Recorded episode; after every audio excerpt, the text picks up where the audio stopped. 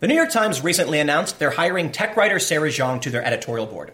This means that she will help shape the voice and the opinion of the New York Times on issues related to technology.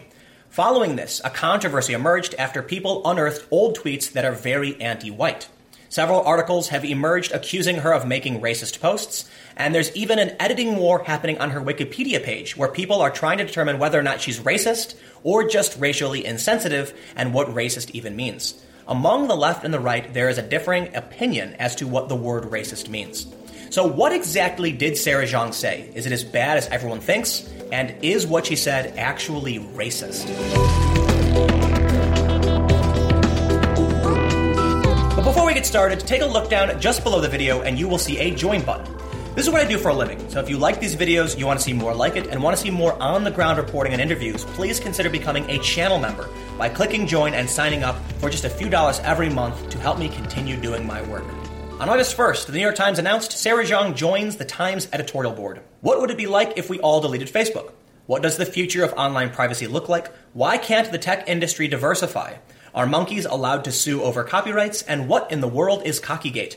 To answer questions like these, the editorial board will soon be turning to Sarah Jeong, who will join us in September as our lead writer on technology.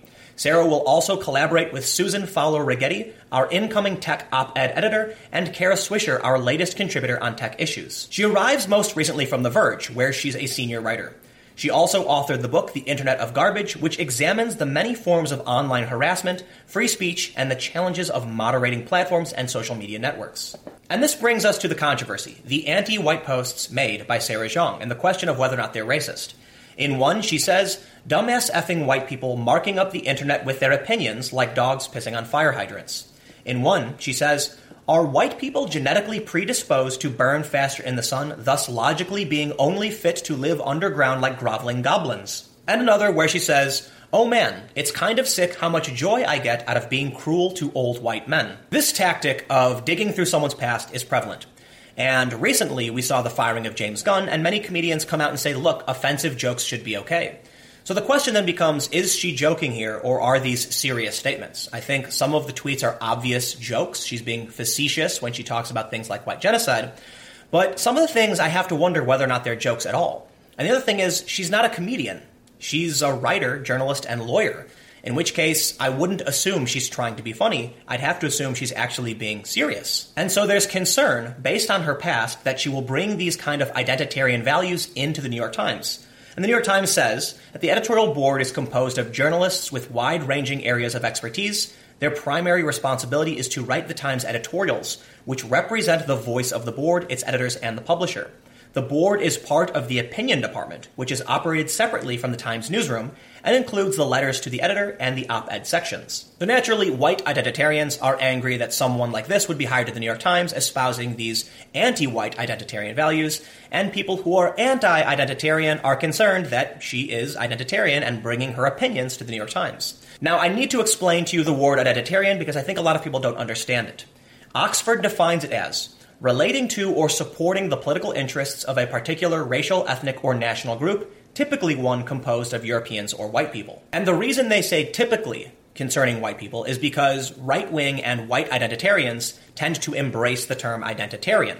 However, people on the left don't really call themselves that. They don't really necessarily have a word for what they are, though they embrace identity politics. And when they support the values of particular ethnic or racial groups, that is an identitarian value. And thus, anti identitarians, people who don't like identitarian politics, are concerned that this woman is going to bring these kinds of race based ideas to the New York Times. The Federalist wrote an article highlighting many of her tweets titled, New York Times hires left wing writer with long history of racist tweets. The New York Times editorial board on Monday announced the hiring of Sarah Jeong, a left wing writer with a long trail of racist tweets. They highlight a few of the tweets I've already read, such as asking if white people are genetically predisposed to burning faster and then calling them groveling goblins. The one where she calls them dumbass effing white people. But then there's this tweet where she shows a chart that as you become more white, you also become more awful. Another tweet where she says, theoretically, you can't be racist against white people, but lol, how else to describe the weird dog smell rumor? Racism is defined on Google as prejudice, discrimination, or antagonism directed against someone of a different race based on the belief that one's own race is superior. And thus, this is where we have a debate as to whether or not she's racist. Is she saying that her race is superior to white people or that white people are inferior? Some people argue she's not. The left views racism as prejudice plus power, therefore, she feels she can't be racist towards white people, and many people on the right tend to use the word racism to define being prejudicial against someone based on race. Aside from calling white people groveling goblins, and saying white men are bullshit, she also adds, it must be so boring to be white. If she's going to make derogatory statements about white people, calling them boring, calling them bullshit, saying cancel white people, I'd have to imagine she holds them in a less than favorable light or genuinely believes white people are inferior in some way. And at noon, the New York Times issued this official statement. Our statement in response to criticism of the hiring of Sarah Jeong. We hired Sarah Jeong because of the exceptional work she has done covering the internet and technology at a range of respected publications. Her journalism and the fact that she is a young Asian woman have made her a subject of frequent online harassment. For a period of time, she responded to that harassment by imitating the rhetoric of her harassers. She sees now that this approach only served to feed the vitriol that we too often see on social media. She regrets it, and the Times does not condone it. We had candid conversations with Sarah as part of our thorough vetting process, which include a review of her social media history, she understands that this type of rhetoric is not acceptable at the Times, and we are confident that she will be an important voice for the editorial board moving forward. And there's an issue with this, because the New York Times fired Quinn Norton over statements she made several years ago as well. It would seem like there might be a double standard. In the issue of Quinn Norton, she was brought on to be an op ed writer, but because she used certain language, certain words that were deemed offensive, she was let go. There was also concerns that she was friends with people who are alt right or white supremacists. Quinn Norton defends this by saying, by being friends with these people, she can try to pull them away, and has staunchly advocated for them to change their ways, and that the language she used was the language of 4chan and hacker communities in which she has to be a part of if she wants to have respect with these people and communicate effectively. But even though she had real reasons for what she did, it wasn't considered enough. In this instance, Sarah Jeong made several statements in the other direction, attacking white people, and the New York Times has come to her defense. It could be that the New York Times is biased and they're going to support someone who is left wing or more likely to align with certain left wing values. Or it could be that the New York Times is tired of bending over backwards to outrage mobs. In any case, this is more evidence to suggest that the outrage mob tactics are slowly not working. It is possible that they just didn't work in this instance because the New York Times doesn't care about what conservatives think. But I believe, based on what we saw in the past week, where comedians have refused to apologize, it's possible that outrage mob tactics are no longer effective because people just, it just doesn't work.